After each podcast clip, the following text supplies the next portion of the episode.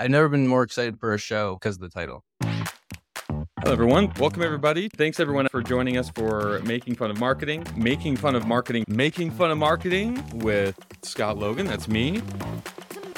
We know you all have a hard job on the sales and marketing side.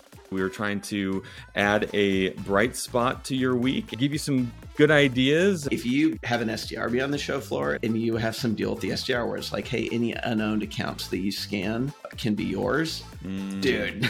Yeah. look, look at the difference between the two Yep. people scanning leads, and it will be wild. Maybe someone to vent along with you. What's your price to do that? Yeah, the truth is, I'm a sucker for a Yeti mug.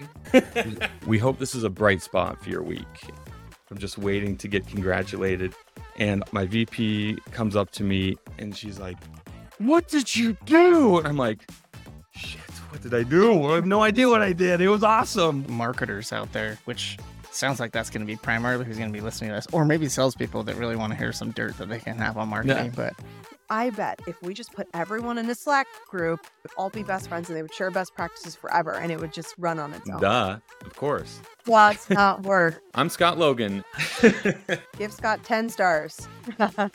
and we're making fun of marketing.